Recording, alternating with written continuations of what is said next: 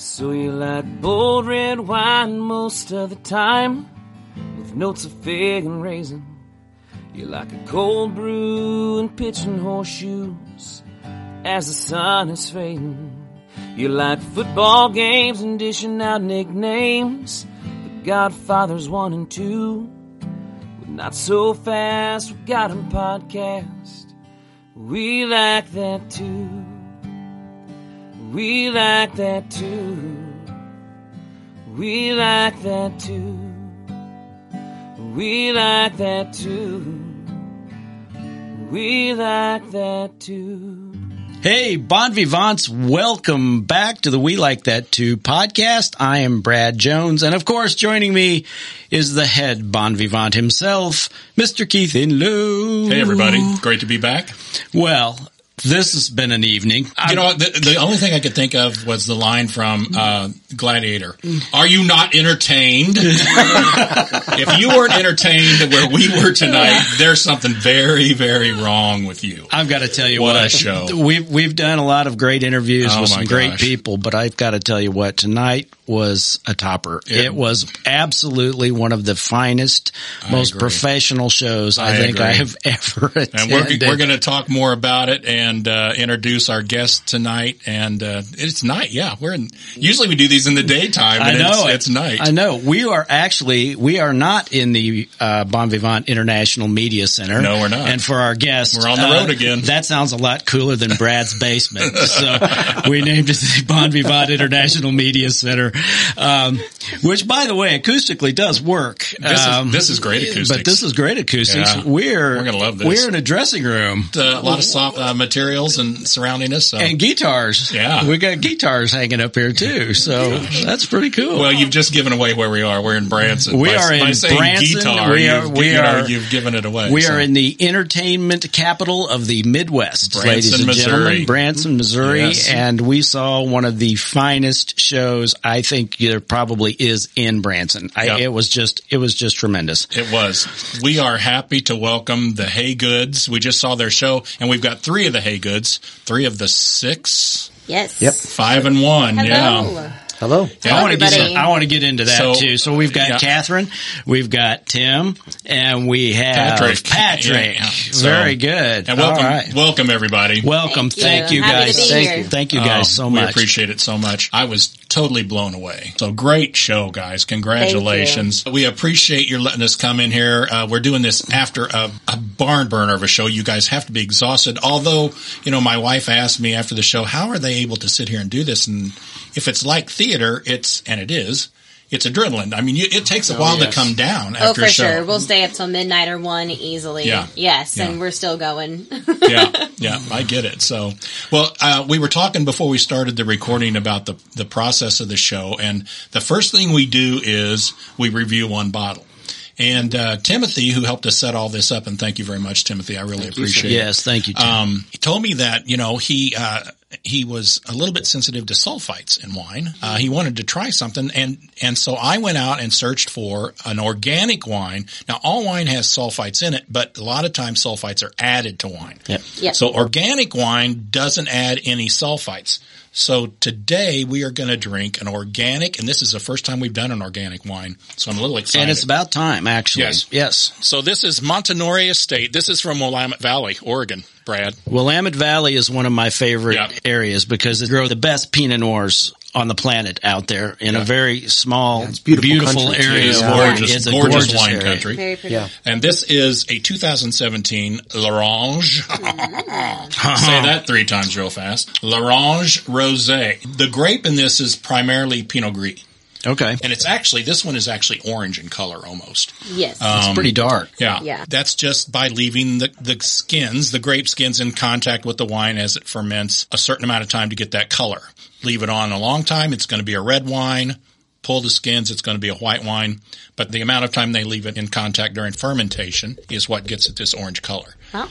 It is a blend also. There's some other, uh, there's two other wines in here with the Pinot Gris. So this is the Montinore Estate L'Orange 2017. What do you guys think? First of all, cheers. Cheers. cheers. everybody. Cheers. Yeah. Thanks Cheers for, for- hanging out. Yeah. If it- I don't know what you say. You say break a leg before the show. I don't know. and then it's good no, job. I think cheers is what you good say job after the show. the show. That's yes, right. good show. That's right. That's right. So right. it is a lovely orange color. What are you getting off the nose? Anything? Like a grapefruity. yeah, Yeah, it a does little have bit some of citrus. Some citrus. A little citrus. Yeah. I want to say that it kind of orangey. Am I? Am I wrong? Are you getting like No, I- orange notes? I get orange peel off of it too. Yeah. Almost like an orange zest. yes. Yeah. You're- yes. Exactly. Yeah. But Yeah. it's dry. It's not too sweet. no. Mm-hmm. No, it is it is quite delicious, and and thank you for the consideration as far as um, sulfites. Most most people don't know that sulfites are added to almost all wine. Yeah. Yes. Um, so I exclusively drink um, organic wines. Um, What's your favorites then? uh, actually, I, I drink a lot of wine. This is going to sound crazy, but the wines that we can get here locally that are organic are mostly red wines out of Africa. Yeah. Um, South, and- South and, African. Yeah, Yes. there, there's a huge industry for organic wines out there, and it, Yeah. it sounds it sounds a little crazy, but they have some absolutely delicious I uh, love red wine. I Um, love just- South African, especially blends. They do Yeah. some great blends in South Africa, and um, big fan of South Yeah, it- African wines. A- after after a show and the excitement and the ad- adrenaline, it's a great way to just ease you into the night. right, You know, you're out there on your on your back porch and you're watching the moon come up and listening to the the whippoorwills in the trees here in the Ozarks, and um, it's just a great way to ease into the evening. But this is also delicious, and yeah, we really appreciate it. My No, you're- favorite you're is rosé, so thank you for picking a rosé. well, you're welcome, and I'm It's glad delicious. to share it with you. I should have brought another bottle. as, as, That's okay. as Keith and I say, they're pa- these are uh, patio pounders. Yeah. You know, in the This- summertime, you get Yeah. one nice and cold, nice Pinot yeah. Gris, Oh, and yeah. you know, you sit out on the patio and you open it, and then something miraculous happens. It's empty. it's just yes. I, I think there's a lot of people that um, are allergic to sulfites and they don't know why or what that there is an alternative. Right, right. Um, and you can, um, and yes, there's a minuscule amount. They still put it on the bottle, but Yeah. organic wines, you know, don't have any preservatives added, and so there's just a Well- teeny bit of it. And the grapes are grown organically too, meaning they're not using Yeah. any um, pesticides, Yeah. herbicides, that kind of thing when they're growing their grapes. So it's it's not just they're not adding sulfites.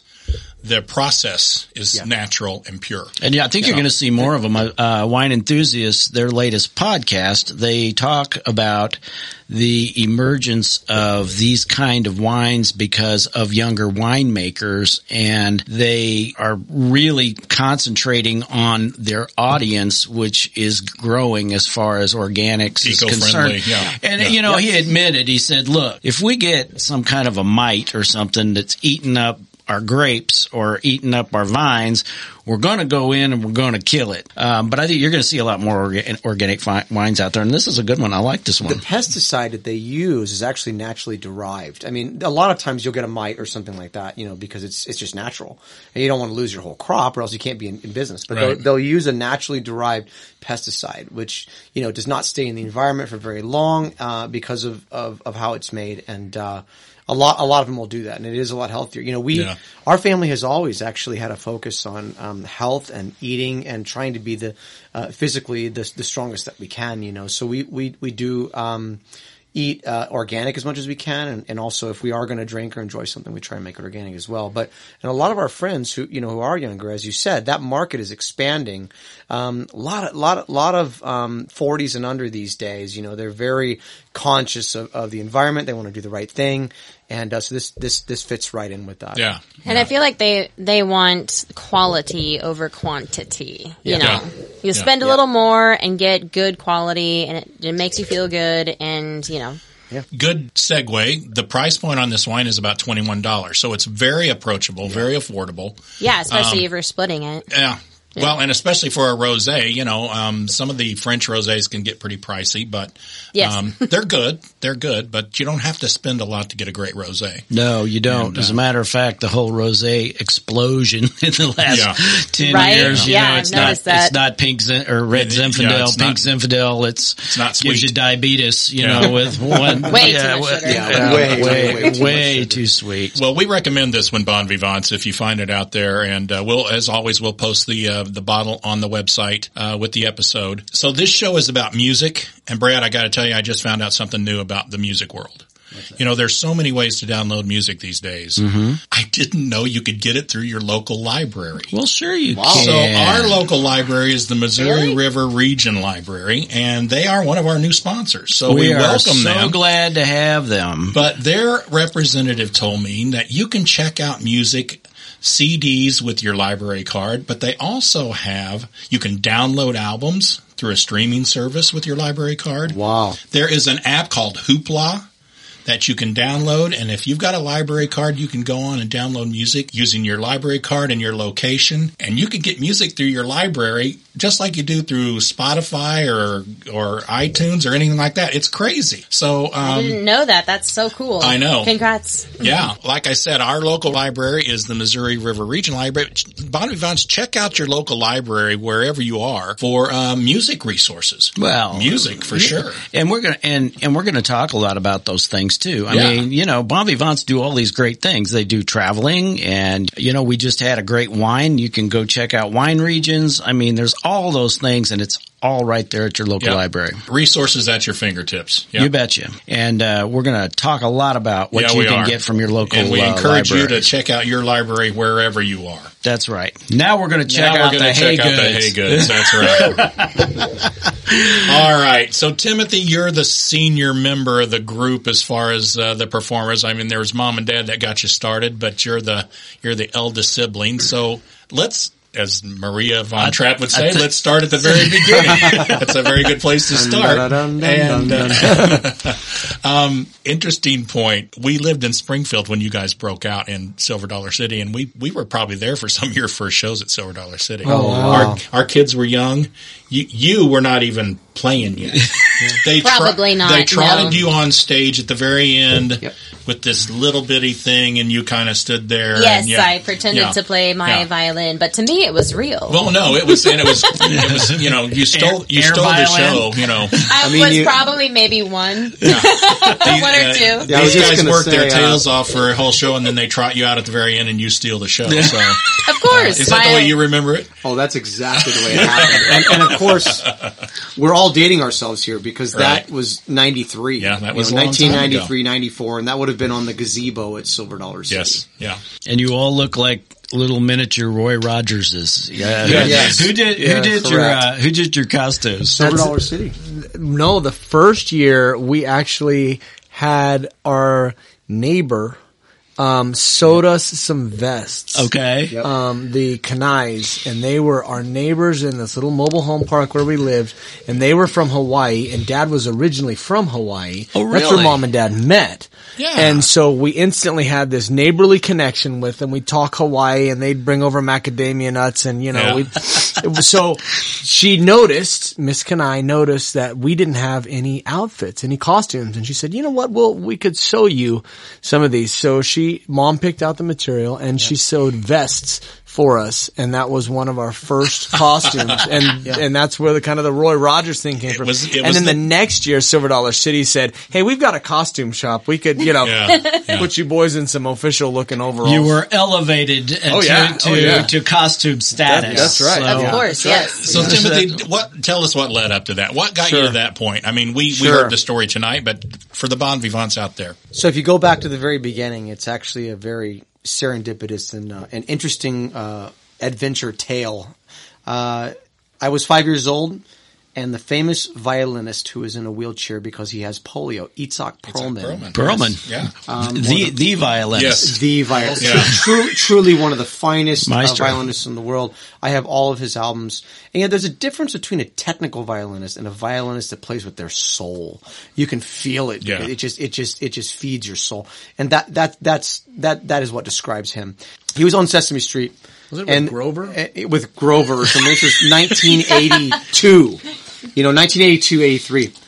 I saw that segment. I was five years old. I went to my mother and I said, Mom, I want to play violin like that man. And mom, you know, she just said, I, you know, I, kids want to do all sorts of things. Kids want to be firemen and policemen and, and do all these things. So she let it rest. I kept going to her, Mom, I want to be like that man. So she said, okay, so let's get you into violin lessons. Five years old, she bought me a violin and I started taking classical violin lessons. And as I was growing up learning how to play the violin and going to lessons every week, the next brother that came along would pick up the violin. The next brother that came along would pick up the violin, except for Patrick, who's the piano player in the family and doesn't play a stringed instruments, which we'll, we'll circle back to that yeah, in, in a minute and how that happened. Um, but Interesting So- that the piano has strings, but is not considered a stringed yes, instrument, yes. right? Well, Patrick Right. actually started on the marimba. we'll get to it. Yeah, we'll, we'll, we'll tell his because he was different. He was So different. he was from all the really rest different. He was very different. so Dominic and um, Michael and Catherine, you know, as they would see me going to lessons and playing the violin, I want to be like my older brother. Before you knew it, Mom was taking a lot of us, you know, all all of us really, to violin lessons every single week. Well, um, we started learning and playing music together as a family. It just kind of naturally happened. We all needed to learn and practice the same songs. And, and as the oldest, I progressed very quickly and I became, uh, very accomplished at a very young age. I just, I just, I just took to it. I was a natural at it. And the, the moment in, in 1989 happened when, uh, there was a gentleman who was supposed to play at a nursing home and he got sick and he couldn't do it. They called us up and it was a couple days before and they said, Hey, would you please just put together a couple numbers and come play for these people because they're expecting a show and a concert and we got the whole nursing home excited about it. So mom laid out a bunch of songs, the bicycle built for two and boil the cabbage, Ah, the hoe yeah. down and twinkle little star and these things. We went in there, we played this little show and they clapped for us and they liked it. From that moment, we got a call from the Berges Fest in Boerne, Texas. And um, they said, hey, we want you to come and we want you to play your fiddles. And so we worked up a little bit more of a professional show. Yeah, yeah. We came, we played our, our music and the crowd went wild. They loved it and they went nuts. At the time, our father had lost his job as a carpenter. And, um, he, uh, I, I'm sorry, he was working at a concrete plant and he had lost his job. And so we began, we began playing music on the weekends and traveling at first just around Texas before we moved to the Ozarks, uh, in, in the early nineties. And then, um, and this is actually before Catherine was even born. And then, Correct. and then, um, eventually we started traveling all around the southern half of the United States and the word spread. My mom got my dad to watch the famous 60 Minutes special in, I think it was 1992 about Branson. Mel Tillis was on there, Right. famous Right. artist. And there, and Mel Tillis got on there and he said, he said, look, I'm building a $10 million theater and I'm going to have it paid off in year one. Yeah. And my father said, hmm, there's gold in those hills. Yeah. Um, and at that time there Let's was. go. There was and gold that was about hills. the time Yep. the explosion Yes. started. Correct. It the was. early 90s Explosion everything one. started happening. Yeah. Yeah. So my dad took this VHS tape of our act to Silver Dollar City. And they called us, lo and behold. And they said, hey, why don't you come up here for a week or two and we'll give it a shot. I mean, you guys look interesting. You know, you're, you're, you're stair step kids all playing the fiddle. This seems like They're something so we could do. cute in the cowboy hat. Well, you know, but, but let me interject because I did see you when you guys were very young. Yeah, they were cute. And so cute will take you so far. Yeah. But you guys were talented. Well- Make no mistake about it. Even at a very, very young age, yeah, you had the cute factor going on and your little cowboy hats and your vest and it was, it was cute to look at. But you guys put on a great show and you were The- talented. The key to that, the key to that was we started out as classical violinists, which developed our ears, Right. our dexterity, and our appreciation for music. There was a gentleman uh, in 1991 by the name of Frenchie uh, Burke, uh, who was a Cajun fiddler. I was growing disillusioned as I got older with classical music because it was so difficult, and I didn't find it fun anymore. He introduced me to fiddle music, and that was when the sparks started going off. I was going to ask you that Yeah. question Yes. because somehow you went from Itzhak Perlman Yeah. to the Orange Blossom Special. Correct. And that's exactly what it was. And you realized that people went, oh yeah. "Who the Orange Blossom Well, see, we Special?" would- you know, and, and I'm We- sure that you got a reaction. Oh, yes. yeah. Tim and Frenchie Burke hit it off because Tim had the chops, the classical chops to be able to tear up the fiddling. Well, Frenchie would go to these completely over the top um, German country music festivals all around Texas, the KIKK festival, and I mean just you know a barn full of three thousand German Texans just ready to have a great time, and he launches into this fiddle. Well, part of Frenchie's acts when Tim was able to go would Tim would come out on the end and you know when the Orange Blossom special hits na na na na na na na here comes Tim to double up with him and so Frenchie Burke had like this little mini me and Yep. we would be in the audience watching that. And so we would, we would soak it up and we were like, man, this is amazing. And the crowd just goes nuts and they love it. Yeah. And Frenchie's working it. I mean, the guy was a consummate showman. Yeah. So Tim picked up those moves and we started incorporating that into our show. The crowd loves it. And then that's when the fire really hit. Yeah. Yeah. Frenchie Frenchie Burke taught us how to be performers. When you're a classical musician, you stand there and you play, and the focus is on what you're playing. Right. Frenchie taught us how to play tricks with our fiddles. You could saw your fiddle behind your back. You could play it underneath your leg. Yeah. He taught us how to be entertainers. So, and, and- and, and, because he was able to play something, and I could pick it up really quickly because of my classical music training and dexterity on the on the fingerboard, Right. it was just a it was it was a match. We traveled all over Texas, and then the and then the guys saw that it you know and they I, wow that was amazing. We want to entertain like that man. That man knew how to work a crowd, Yeah. and the seeds that he planted in us still live on today in our show with how we work over a crowd, the showmanship skills and the the crazy things that we do. But so 1993, we're on the gazebo at Silver Dollar City.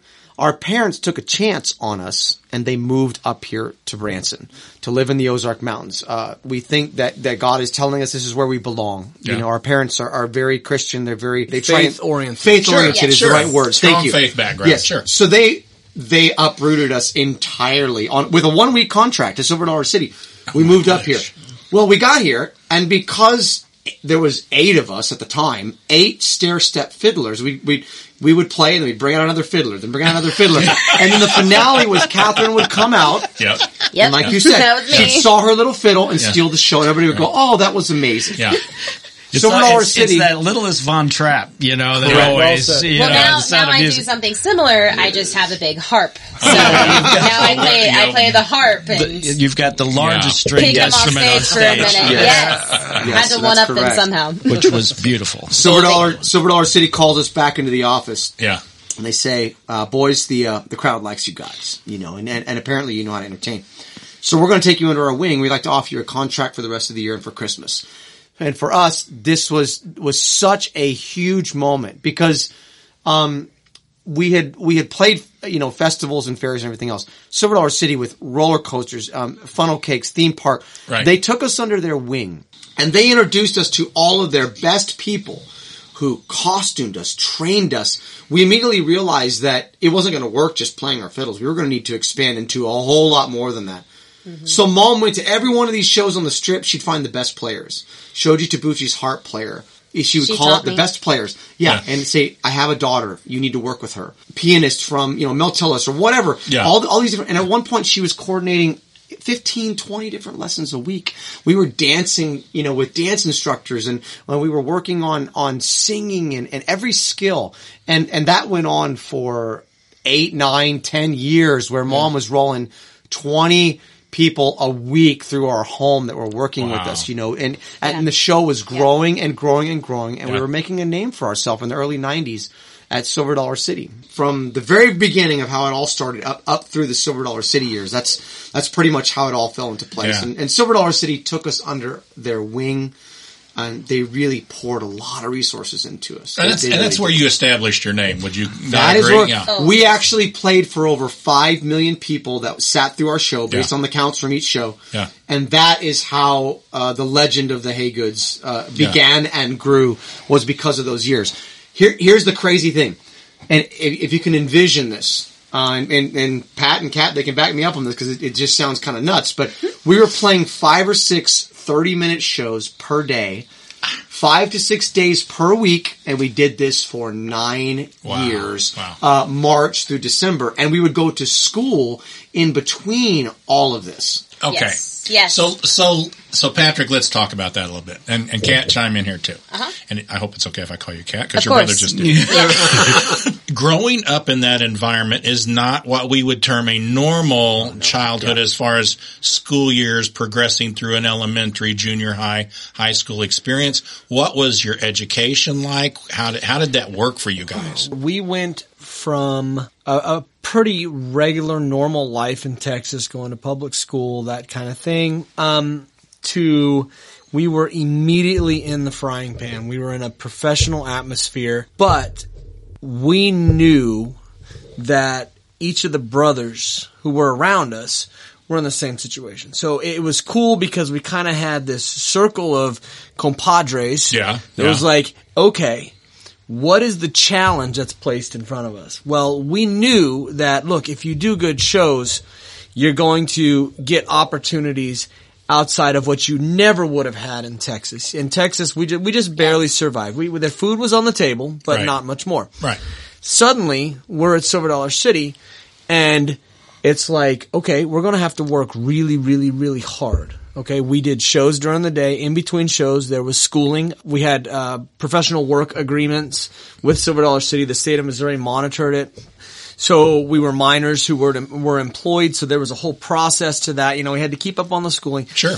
But we were always the kind of people who were like, okay, tell me I can't do it. And I'm just dumb enough to work for 10 years to Yeah. figure out how to do it. Yeah. You know, we, we would like, you know, we, we'd wrestle amongst ourselves until the neighbor kid showed up. Oh yeah. And then Yeah. it was eight hay Yes. goods ready to rumble. I can, Correct. I was gonna I can beat up my brother, This but you the- can't beat up my brother. This is the Exactly. this is my number one question, Catherine. Yes. Did the boys pick on you?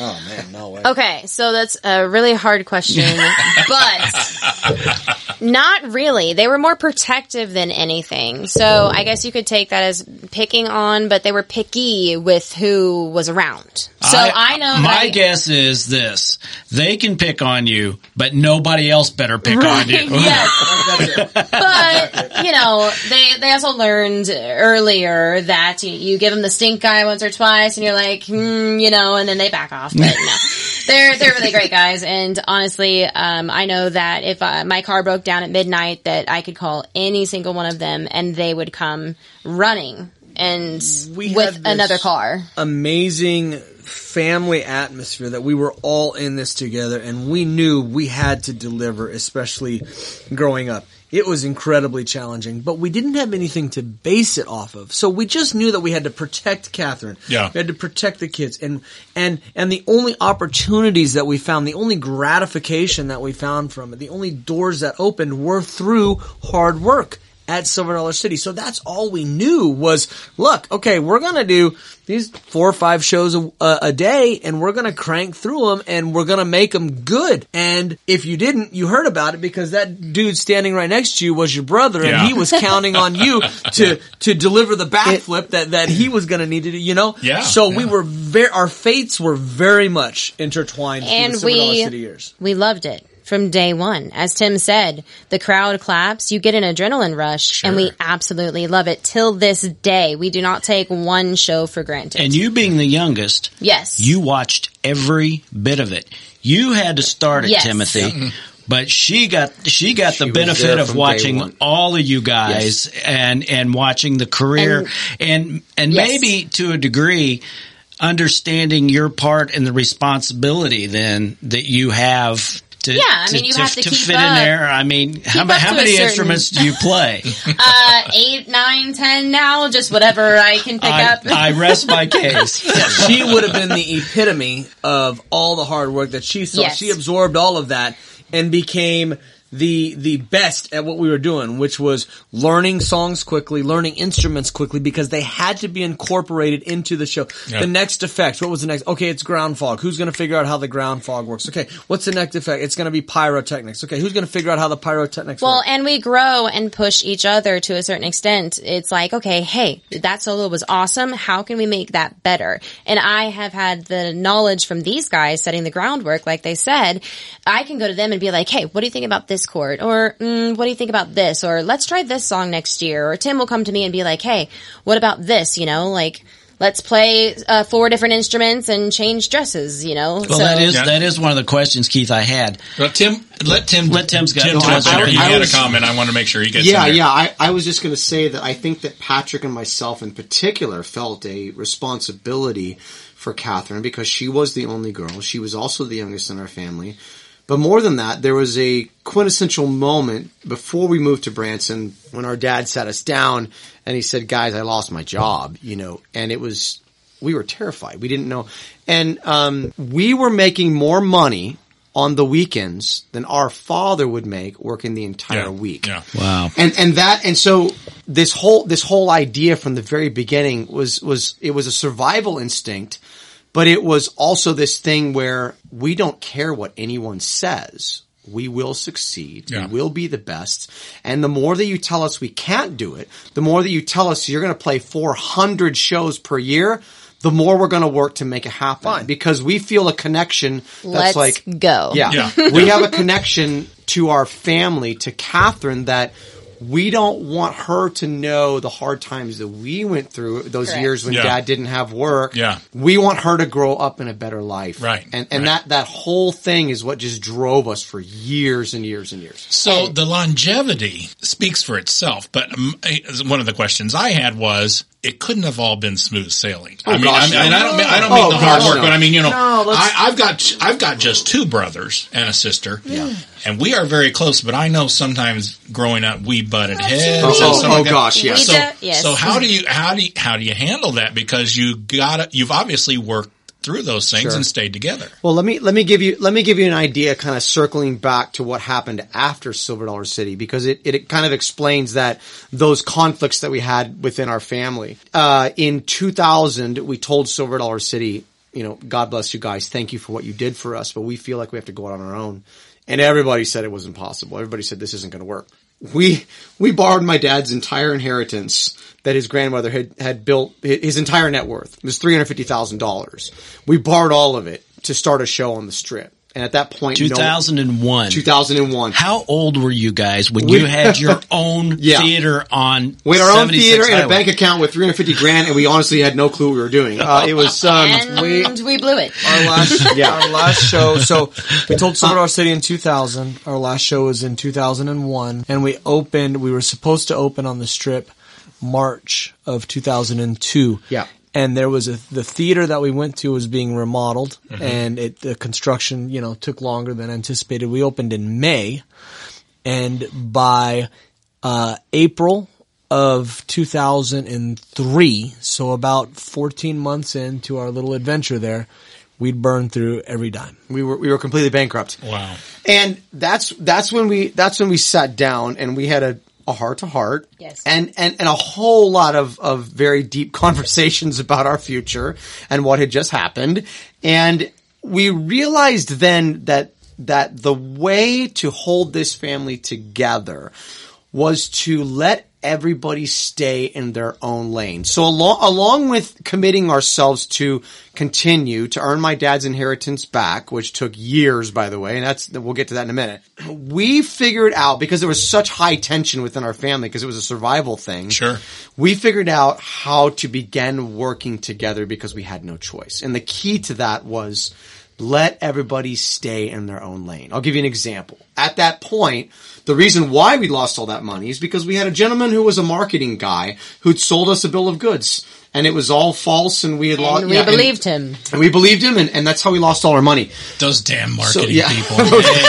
and, and, and kids is, is a common tale. So I decided at that point, fellas, I'm going to learn how this thing works. Yeah. I'm going to be your marketing guy.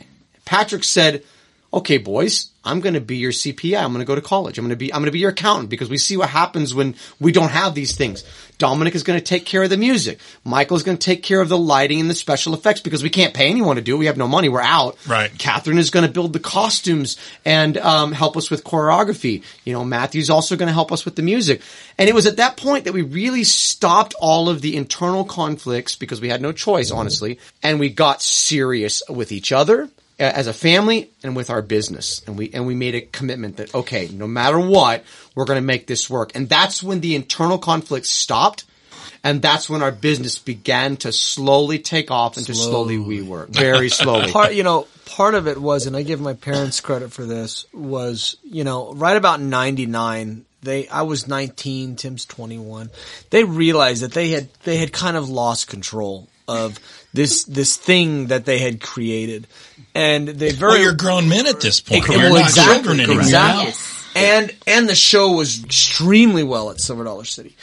They they realized they had to hand this off, and so they sat us down and they told us and they said, "Look, if you want to keep doing this, then do it and do whatever you like." And that's when we started looking at the strip. But they they they they kind of they let us go, and they didn't stay in the management side of that. Now part of the, the, the reverse side of that was it took us 10 years on the strip of, of blood, sweat, and tears to start to figure out how the Branson market worked and, and what was working and what wasn't working and, and, and all of that. You know, it took that long for those seeds to grow into something that was actually measurable.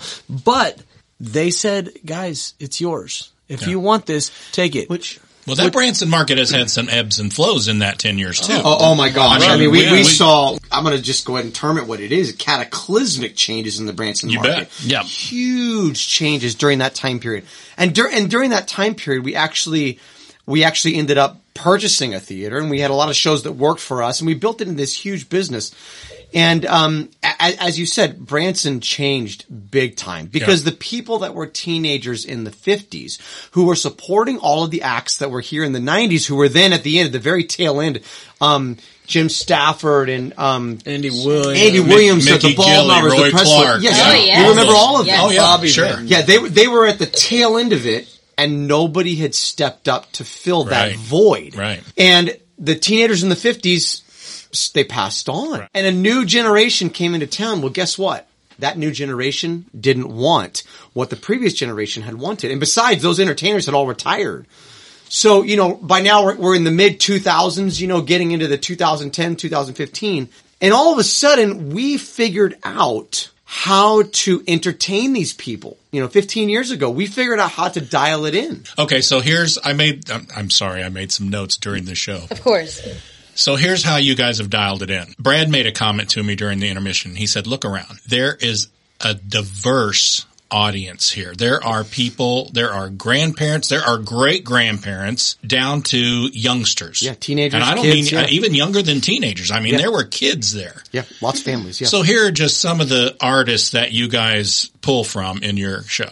Bruno Mars, John Denver, ACDC, Oh yeah. Hank Williams, Twisted Twisted Sister, Michael Jackson, Lynyrd Skynyrd, Charlie Daniels, a lot of Motown, Simon and Garfunkel, Yep. Queen, and I left out a whole bunch of others. Those are just Metallica. the ones Metallica. so you you are giving you are touching all bases So in this show and it but it works everybody loves it and the way it flows i just i but can't what, but what you're telling me, Timothy, was there was a point when you all, from a content standpoint, that didn't work.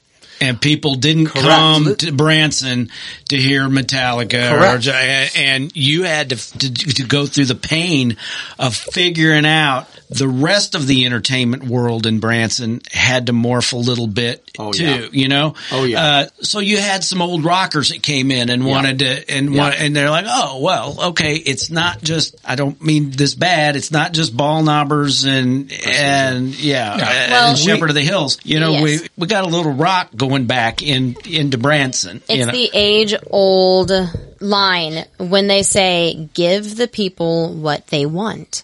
So we had to, like you said, figure out, okay, we have to change our show. We have to update it. We have to do something different, but also keep what the older generation likes. So how can we Yeah. deliver from one years old to a hundred years old and beyond.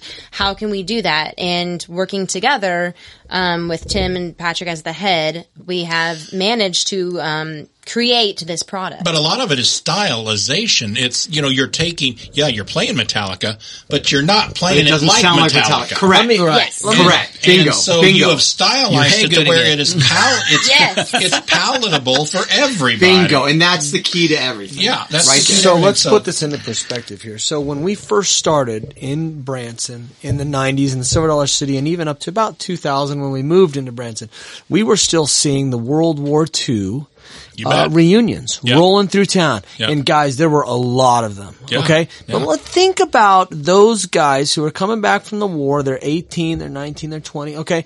What did they grow? Da da da da da da Yeah. da da da Sure. da da. Glenn We're Miller, talking big about band big sound. Yes, Yeah. in the Yeah. mood, that The kind big of band stuff stuff. is Yeah. what the, those kind of the Conway Twitty artists out there. Yeah. the- those kind of guys were what the '90s really was. Well, okay, now great. then what happened? Coming past 2005, 2010, we started seeing the Korean War guys. Yeah.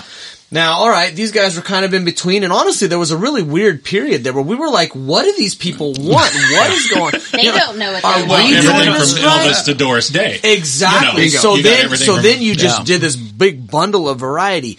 Well, what happened in about the last, uh, right about Tim said, yeah, 2015 is the baby boomer generation, the Yeah. Vietnam generation showed Yeah. up, and that's where the Vietnam reunions were. And and at that point, we realized, okay, we can surprise them with the familiar. So these are rockers. Yeah. These baby boomers, they are rock and roll kind of little rebellious. There's You bet. there's a lot of RVs out there towing their their motorcycle trailers, Oh, you know. You bet. So, okay. Well, the, the bottom can't take riding them that long. so what are the crossover tunes? Our generation, the you know the the forty year olds who are in the middle of their life are going to know, but the but the the ten to twenty year olds are going to know as well. But the rockers, the old baby boomers are going to. Well, that's Simon and Garfunkel. You know, Sound of I- Silence that was recently redone Ah. by Disturbed. Guys, I, as soon as that Yeah. came out, Tim and I said that's going in the show. That Guys, moment in the show. I think Brett- that was my. I, I- I I, think honestly was, think that was my favorite was, moment in the whole show. That's one of my Well, favorites. and it's, and- it's beautifully And done. for one of those reasons, because it is, it hits, it hits here. From, Yeah. It hits me in the heart. I learned harmonies listening to that kind of music. Yes. But, Yeah, but it's what's really interesting about that song is that's a prime example of the stuff that we slave over to find for the show. You know, our Yeah. research, our research and development is hundreds and hundreds of hours, and it's because when Disturbed came out with their version of it, the heavy metal version of it, it was number one. It was the, one of the biggest YouTube videos of all time. All the kids were listening to it, like, Sure. wow, this is a great song by Disturbed. And it's like, actually, that's Yeah. Simon and Garfunkel. if you can find that kind of material and that is the magic and the key to our entire show. I mean, I'll give you an example. If you, um, at the end of the show, we're playing this wild, outrageous version of Cotton Eye Joe with these instruments and all this stuff. And then our brother Michael comes out with a jetpack and an LED suit. Right. And because the Top Gun movie just was resurrected, the kids now know Top Gun. And so while he's flying around in a jetpack, he's playing the theme song from Top Gun Yeah. that all of us 80s kids grew up with. The, the section before that, which is the movie themes, is the exact same thing. Yeah. You've got um, Mission, Impossible. You have Ghostbusters. You have Pirates of the Caribbean, which is now. Right. You know, you have Star Wars, which is Universal. The way we figured out to how to make money in Branson is that you've got to be able to entertain the five year old and the 100 year old. Yeah. And if you can solve that riddle. Yeah. Yep. And, and honestly, Well, the I think that- you guys have. Thank you. And Well- well, you know, Catherine's playing Frozen on the harp. Catherine's Oh, playing my Frozen on the goodness. harp. When Oh, she yes. lit, lit into that, I was like, every five year old girl in this audience is going crazy right And now. I love it when they Oh, sing along. Oh, They sing the Yeah. chorus, and I can hear them in my headset. And I that's a that's a really touching moment for It's me because gotta be. I'm like, one time we had so many school groups come, and there there was a couple hundred kids, and they all sang at the same time, and it was just a chilling moment. I bet. but yeah, that that it was new um, Oh, last great. year. I had the question down, Timothy. You all stay in your in your own lanes to a degree. I mean, you've got you've got a separation of Powers. duties. Yeah, sure, Dude, sure. I was going to say powers. I was going to say duties. but one of the things I wanted to ask you guys is how do you sit down and curate a show? I mean, Yeah. it's Yeah. just. I I would think that does have to be sort of a team effort because Trial. Oh, you've yeah. only got a couple million out there to choose from. Trial and error. You know, if something doesn't work, we'll pull it. If it doesn't feel right when we're developing it, we'll go, guys, what can we do to change it? And we'll cut it. We're not attached to Well, anything. Broadway, you've got out of uh, city tryouts, you know, before it gets to, to, to. New York. Yeah. And, Yes. you know, Yeah. I kind of wondered So- if you guys have sort of at We least do. We do. your We have own a- kind of we have a, vetting uh, system. Yeah. We have a, it's actually a, a, a very grueling process to go through uh, everything that has come out in the course of a year before we develop a new show. We want to hear all the number one songs country country radio, rock and roll, Spotify. We want to go to Vegas. We want to go to Broadway. We want to go to Chicago. We want to see what everyone's doing. We want to go to as many concerts as we can. We want to see what's percolating out in the public sphere because the problem the problem today is a variety show is challenging because no one is listening to the same music, right? Right. So, you know, back back in the day, you had three or four radio stations and you had three or four television channels. You know, everybody knows the story. These days, you have curated playlists of Right. the most obscure things. Right. So you've got to find the songs and the material that identify with every single age group, and that gets harder and harder every year. And honestly, I personally spend hundreds of hours in January Yes. going through everything that has come out during that year and finding those things that will break through to every single age group. Yeah. And and that's what ma- gives the show the magic that it has. I part mean, of part of this Yes. search for the correct music is also part of the search for the correct presentation whether it's the effect Right. whether it's the back screens whether it's the point in the show that it's used are we going to use streamers ground fog lasers lights what what are we going to plug in here that's going to enhance it because part of the challenge is is while music is timeless and we have multi-generational songs out there, this is the screen age. And everybody's using screens, especially post-COVID. So we're seeing senior citizens all the way down to two-year-olds, okay? They can dial in the most amazing concerts instantly. Yeah. We have to compete with that. Who's using drones in their show? What kind of effects do they? What what is that what is that lighting thing? The the floating orbs. Right. We were one of the first shows in the US to get that because our Chinese suppliers said, "Hey, some of these concerts are using these things. Do you want to use them?" And Michael, who's actually in charge of those effects, said, "Yeah, Marvelous. Let's get them in." And last Christmas, too, yeah. they Well- plugged them in. So you have to look at the effects and the presentation also, and then wrap Yep. this whole thing up into a giant bow. And gentlemen, it, the truth is, it doesn't always work. The spectacle, I, I can tell you, the spectacle and the production quality, top notch. As a theater guy, you know, those are things I look for. I'm a tough audience. I got to be honest. You guys are doing it right, and it it's not just entertain; it's engage. part part of the the thing that really helps us is the fact that we are at a theater, Clay Cooper Theater, that is extremely well run. It's organized, and I don't have to worry about the box office. I don't have to worry about the electric lights. I don't have to worry about it, what's going on in the maintenance of the theater.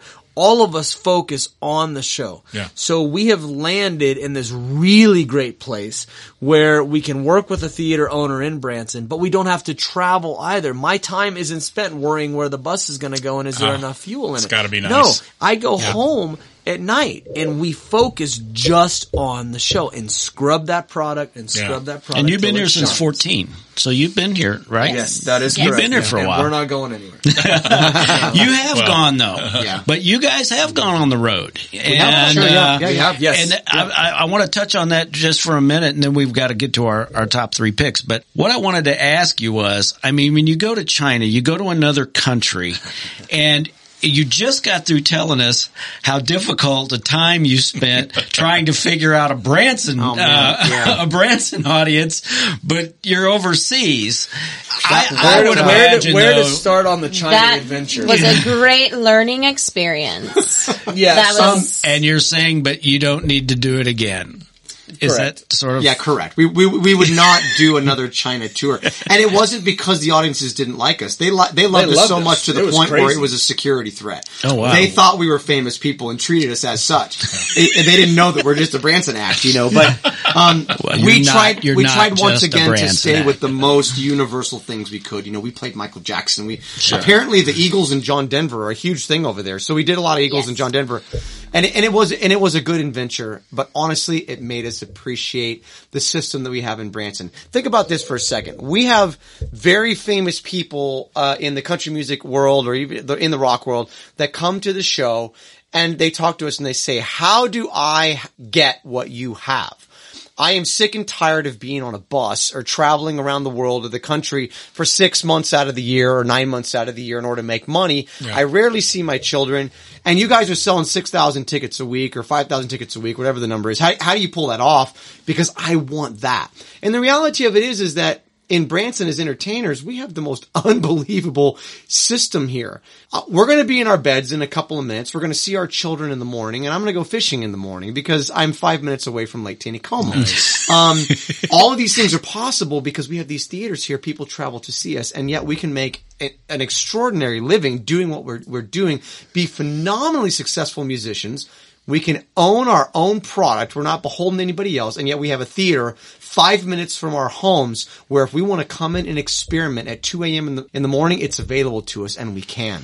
So we have the best of all worlds here as entertainers. And you're recording. And, you record. And we record. We have You've our own got recording albums. studio. Yes. We have albums that are out there of our own music. So it's funny because every year America's Got Talent, they call us up. Yes. Every year. Every year. and they say, and they say, listen, if you'd come and be on America's Got Talent, you could be a really big act. And we still, yeah, yeah. And so we, We're like, I got some numbers like, I'd okay, to share with that's you. okay. we start looking at the numbers carefully at the grand prize, you know, and, Yeah. and everything else. And they say, well, you could have a, a big show in Las Vegas. And we're thinking, well, that'd be a nightmare. Why do we want that? And they say, well, you could be famous on TV. Well, we don't have any more seats available. We sell out every single show. So Yeah. why would we want, and the thing is, is when, you- when you do something like that, you're going to sign your life away to Simon Cowell. He's going to control your destiny Exactly. from then on. Yeah. And, um, we don't need to do that. Yeah. We play three to four shows a week. Every single one of them sells out. We turn away two to three hundred people every show. What more do you want? Yeah. I mean, why would you possibly want to mess with that? And obviously You you're having fun doing it. we Yeah. love We it. are You having can- fun that comes, doing it. It's- you know what? That comes through, guys. it comes through. You can always tell when somebody's just mailing it in. we feel so lucky, like I said, to step on Well- stage and people have been coming for generations and supporting us. We wouldn't be here without the fans that are bringing their kids and their grandkids. And Branson is in a wonderful location and um, people can drive from all over and now they are getting in their RVs and driving driving from all over but it, it really has a lot to do with the fans who have supported us from the beginning and the people who are finding Branson Tim asked there who's been here before and people will raise their that? hand Yeah. and more than half is, is 75%. new. Yeah. So Yeah. we're just so thankful that Branson is on like another up upswing and another boom. Yeah, and it- Traffic. and it is. It's- we it's- love traffic. Yeah, it is on the upswing. Yeah. And, and for the Bon Vivants out there, 76 Highway. Yeah, the Bon Vivants out there. Branson, Missouri is in the southwest corner of the state, about an hour south of Springfield, Missouri. And there's a, the Springfield airport has been greatly enhanced to handle incoming tra- Yes, in- traffic now. Johnny Morris has Bass Pro and Big Cedar properties all around Branson, golf courses. It is a destination location for vacations, family getaways, Everybody. everybody. And uh, if you like entertainment and recreation and water sports and golf and nature, this is the place for you. you- Come to Branson. You know, when Dad said, you know, in the 60 Minutes said there's gold and then there are hills, a lot of people thought, oh, well, it's selling show tickets or, you know, it's, it's coming to Branson and doing the Branson thing. And I think we've learned over the years that it's actually kind of a, a, a deeper sort of thing. There is a magic to the Ozarks. When I'm flying my Cessna 182 and the sun is setting and I just spent the day hopping from one grass field to another in Arkansas that are laid up right by the creeks or on the tops of the mountains and I'm able to watch that sunset as I'm landing at Clark downtown, runway 32, and the wind is perfect and the hills are behind me and I just come down over the lake a little bit and I'm like, there's the magic. That's the It goal. is it's absolutely That's the goal. That's why Yes. I'm not going to do a show in Las Vegas Yes. with Simon Cowell. Sorry. That's we, what- we don't we, why do we I- love it here so much. Why The do I wanna give that up? beautiful. Our, our Well- hearts are here. We Well, sorry, these Simon. hills. That's a good transition point. You know, we could talk all day about this, and uh, we need to wrap it up. We've taken enough of your time. We need to let you get home and uh, to your family and get some rest tonight. But we want to wrap up with our three top picks. Okay. So, uh, and Timothy came up with this one. So it's three top Branson attractions or memories. This will be sort of our Branson travel log. It will. It will. And in fact, I'm going to let the Branson Chamber of Commerce know we're doing this show and let them,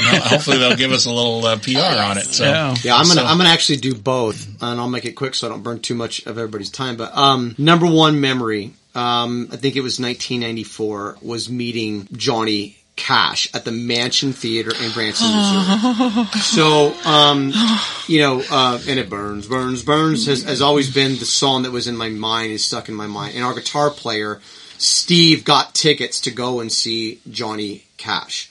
And uh, we drove around back. His black bus was out there.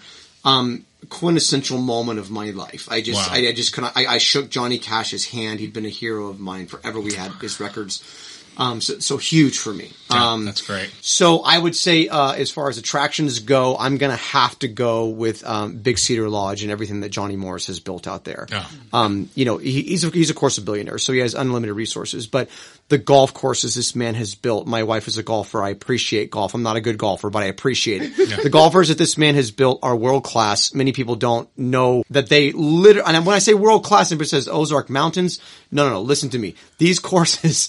If you had an unlimited So budget, this is what you would build. So and if you had an unlimited budget to build um, cabins in the Ozark Mountains, just nestled in there perfectly, and Yeah. the and top of the rock restaurant, Yep. and everything that this man does um, is just a plus plus. Yes, it it's is. just incredible. So those Yeah. th- that's my memories and attractions. So I, I think that's great. yeah, I would go, uh, memory would be, uh, late 93 where we're running through the woods behind our house, the Mark Twain National Forest, and we'd heard rumors of a cave. That there were caves in these hills. Missouri is the cave state, you know. There's a Oh, bunch yeah. of and them. we found one. And and guys, at that point, the sense of Huckleberry Finn adventure was just so alive, and we explored that thing. We were for sure that there were old Baldknobber meetings in there, and we are going to find some kind of treasure. We followed this thing all the way back, and it was that it would it just set this hook that I mean, we literally followed the stream coming down out of the mountain, and then climbed up into it, and you know, we the whole thing. It was wonderful with the, the candles, and you know, hook, get the rope out out at the entrance so we don't get lost, Right, like the yeah. whole thing. You You, know, run we string, lived yeah. that, guys. Wow. Attraction one would be um, Marvel Cave. Um, you're not going to find a cooler underground. Um, you know, they, they they put hot air balloons in this thing, and that's, is a marvel. That's, That's- where we yeah, grew up. it's aptly named. Check yeah. out this cave; it'll blow you away. Yep. There's a picture, Patrick, an old picture of this really, really long ladder. That just mm-hmm. freaks me. I'm not Yes. good. First of all, I don't like heights. I have a great, great sensitivity to gravity.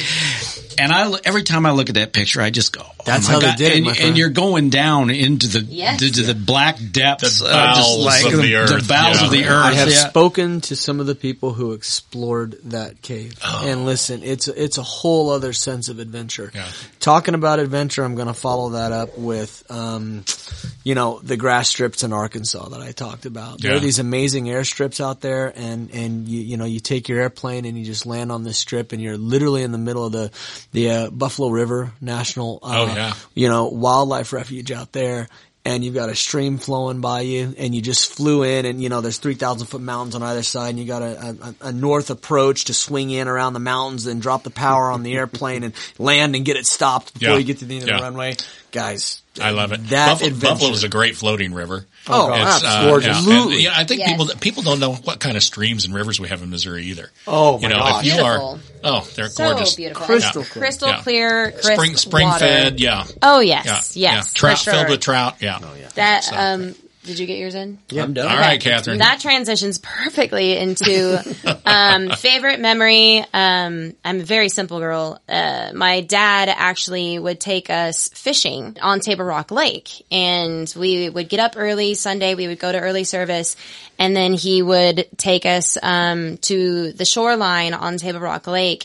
And sometimes we would stay till sun up to sundown, and just those memories with um, dad really uh, ring true. And another favorite memory would be kayaking on Taneycomo, which is right next to Table Rock feeds into Taneycomo. Right, right. Right as the sun is setting, the fog is coming over the water and you and your friends are floating and we tied glow sticks to the kayaks and we floated all the way down at night and ended up at the Branson landing and loaded up the kayaks and had dinner on the landing. Yeah. Um, Yeah. it was, it was just a, a Nice. wonderful experience and I'm going to go with, uh, attraction would either be, uh, the lakes, the landing or, um, I really liked the go-karts. I Uh, ever since I was really little, I would um, want to drive really fast. So the go the go the go karts at the track and the Ferris Yeah. wheel. You like that wood track one? That- Yes. That's, a- Yes. that's a great and, track. and the, and the, and the, The tires just track. kind of go blah, blah, blah, blah, blah, I blah, love blah, blah. it. That makes I- great noise. Every Yeah. time my friends come to town, I'm like, "You want to go ride go karts at the track? so, so Let's again, do the Ferris wheel." for you bon vivants, uninitiated bon vivants out there, Branson is not just an entertainment and lake resort venue. There is a part of it that has uh, a carnival like atmosphere, Oh, very, for sure. very similar to Myrtle Beach, uh, in that you know you got all sorts of attractions and rides and games and Oh, yeah. arcades and things like that. So For sure, yeah, something so for that's everyone. A, that's truly, a great choice. That's a great choice. So, um, memory for me is going to be, I'm, I'm going to lump several together, but it's all around Silver Dollar City. Probably you guys have a lot of dear memories of that too, but, Yes. but because through the years when we went there, it touched me in different ways. Uh, the first time that I can remember was on the train. I was a little, little kid. This may have been my first performance. Okay. I was a little kid and they, they, you know, they have the train that goes around and they rob the train yes. and I was seated adjacent to the money bag and got looped into the skit, looped into Wow. the the bit I remember. Yeah. with the Yeah. with the robbers Yeah. and got pulled into it and I was on stage unknowingly. I didn't, you know, but I played along. So, uh, and then, you know, as, as high schoolers going on field trips and that's a whole different experience. And then, uh, taking your children, especially Christmas time. Oh yes. Oh, gosh, yes. Chris, so many good memories of Silver Dollar City at Christmas time and Same. and vacations and and just through the years and watching it evolve because you know it grew as a park over the years too, and then of course the Beverly Hillbillies connection that uh, Yeah. Yes. they came back and did a couple of shows at Silver Dollar City. Yes, so, they did. So that's a, tra- a, a memory wise and an attraction. You could call that an attraction too, but attraction for me was again because of the tie to my family was Whitewater. Living in Springfield, Oh, yeah. you would, we would buy a, a season pass to Whitewater, and then it had they had what they call night water, and it was after hours. Oh, yeah. But we were so close that you could get off of work, pick the kids up, put the suits on, drive down, and Yep. do a couple of hours at the water park, feed them dinner, and go home. And it was like, Done. this is great. And the crowds were gone. Great You know, it was after hours, the, the crowds were gone. So Whitewater is a pretty fun water park. So those are my two. I think what I'm going to do, I'm just going to collapse mine because Yeah, I think I think we've got a good thing I- going here. Well, I agree with Timothy on on golf down here. I got to play Branson Creek oh, right after it had been Yes. opened. Has one of the prettiest par threes. It has a cave kind of behind behind it, the par three. Absolutely, it's a Tom Fazio course, and I like Tom Fazio courses because he always puts his tee blocks kind of up, so. Y- You get this sort of grip it and rip it mentality on almost every hole. You just get up there and you see everything in front of you and you try not to see what's over here on the sides, you know? Yeah. And Yeah. so, but you've got Buffalo Ridge, you've got Top of the Rock, Yeah. which also combines spelunking because, uh, Yeah. well, Right. we found a cave, didn't we? Yeah, Uh, the yeah, a little, little crater there. Sinkhole. I don't know if Tommy's or filled- one was found for I don't us. know if John, I don't know if Johnny's filled that one in or, or not. It's, uh, I think it's going to it's- charge. It's going to charge It's people to go through there. it. Yeah, they're still. and then you've got excavating. Payne Valley that uh, the Tiger Woods worked on. Yes. So um, Yeah. I mean, you've got some first class golf. My my big question is: Do you remember the first time you rode Fire in the Hole? Fire in the hole. Yes. Fi- Oh. Fire in the Hole, and I heard an ugly rumor. That fire in the hole is going to go bye bye, and they are Yeah, going to put true. a. They're going to put a new, but they're going to put a new uh, indoor roller coaster of some have some kind. insight into that. you do.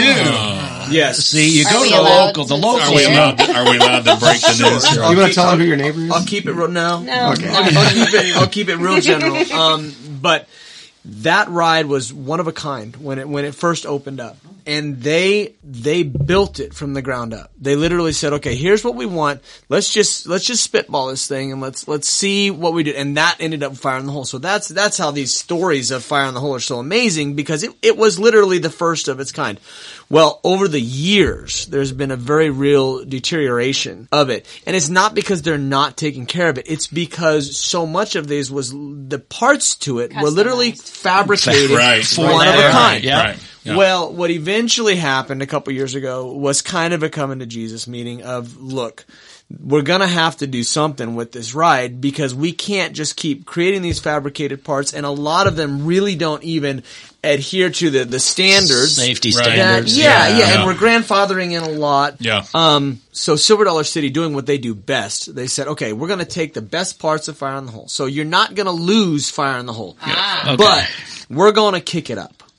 And here's the cool thing is their new Fireman's Landing that they've had for a couple years, the new Fire in the Hole is going to be attached to Fireman's Landing. So oh, they're cool. they're doing the theming side to it All that they right. do so Yeah, well. okay. Well, that'll work. But if they didn't do this, the ride was literally going to age itself out over time. Well, and you're talking Goodness. liability issues that nobody wants to You- take on. You so, gotta say the old girls had a good ride. I mean, how many oh, people Oh, yeah. have ridden I that might have ride? to go for one last. Yeah, I, and I forget that our bon vivants may not know what Fire in the Hole is. It is a roller coaster at Silver Dollar City, which is an amusement park, and it is it is epic. It's And indoor. uh, yeah. It's an indoor Yeah. so cool. coaster. It was in the way. dark. It was. It, it's in the dark. Yeah. It's It's way ahead of its It's way It's ahead dark of its time. it's way ahead of its time. So the other, the only other thing I wanted to mention, and that's your community theater, the Owen Theater, that's in downtown, old downtown Branson. Uh, we've got a mutual friend who was in Mamma Mia not long ago, and I had not had a chance to to go to that theater. Um, it's old, 1936. That thing was built by. It was built by a fisherman. Keith and I have a very soft spot for community theater, and I just uh, saw Little Women there. Did you? And it was fantastic. Yeah, well, good. I saw Beauty and such the a good job oh, down there. guys. You've got some very talented people that, that love doing theater. Do you guys do theater? Have you guys done Not, like not, not really acting? music. I mean, When would they have the had music time part to of it? theater, Good- good point. My Yeah, There's a uh, there's an Elvis uh, impersonator by the name of Joseph Hall, and we discovered him down at that theater. He just come into town and brought him onto the strip. So I mean, we're very very familiar with that theater. But Love it- it. talk about a uh, a Branson legacy. Thank God that there's funding to keep it going and to Yeah. do productions in there Yeah. because it is. Oh, it's very well loved. yeah, it is one of a kind. It needs to stay there forever. And if anyone ever tears it down, We'll have something. Well, Branson Yeah. Landing probably helped. I mean, Branson sure. Landing brings a lot of folks Oh, yeah. down well, into they that just area redid the now. downtown, the Downtown Betterment Association. They just redid the entire downtown Yeah. also. Yeah. So Yeah. the future's looking bright for the Owens Theater and for Branson downtown. And for your listeners, you know, we've got this classic old downtown Branson that's that's all the old the, the Yeah. 30s You bet. all those Where old buildings started. they're there. Yeah. And it, it's it's a great little attraction in and It of is, itself. and you can walk it all. Yes, Absolutely. Oh, yes, absolutely. can. Yeah. Oh, yeah. yeah. Well, guys, I cannot tell you how grateful we are for letting us do this. This we've has had been- we've had this a has blast. been so much The fun. show was so much fun, and and then this is just the icing on the cake. So thank, Thank- you guys very and we'll much. put for all being of here. we'll put all of your links and Yes. everything on our uh, yes on our website. Awesome. Well, thank up. you for coming and watching the show and hanging out. This has Oh, been fun. We loved it. So- thank you for the wine and, and please uh, please enjoy Ozark Mountain Country. Oh, we're going Oh, to. we're, we're going to to. listen to a little music here the next Yeah, couple of days, yeah, awesome. so it'll be fun. All right. All right, bon Mis- vivants. Mr. Enlow. Thanks for bon joining us. vivants, Thanks, and uh, hey, cheers. Till next time, cheers. We Like That Too is produced as a labor of love for the enjoyment of bon vivants everywhere. To get information about our bottles and links to our guests, go to our website, welikethatpodcast.com. Tune in to new episodes by subscribing on Apple, Spotify, and other popular streaming apps. Please remember to rate, review, and share. And be sure to follow us on Instagram and Facebook at We Like That Podcast. So everybody, hey, remember the numbers. One bottle, two good friends, and three top picks because We like that too. We like that too. We like that too. We like that too. We like that too.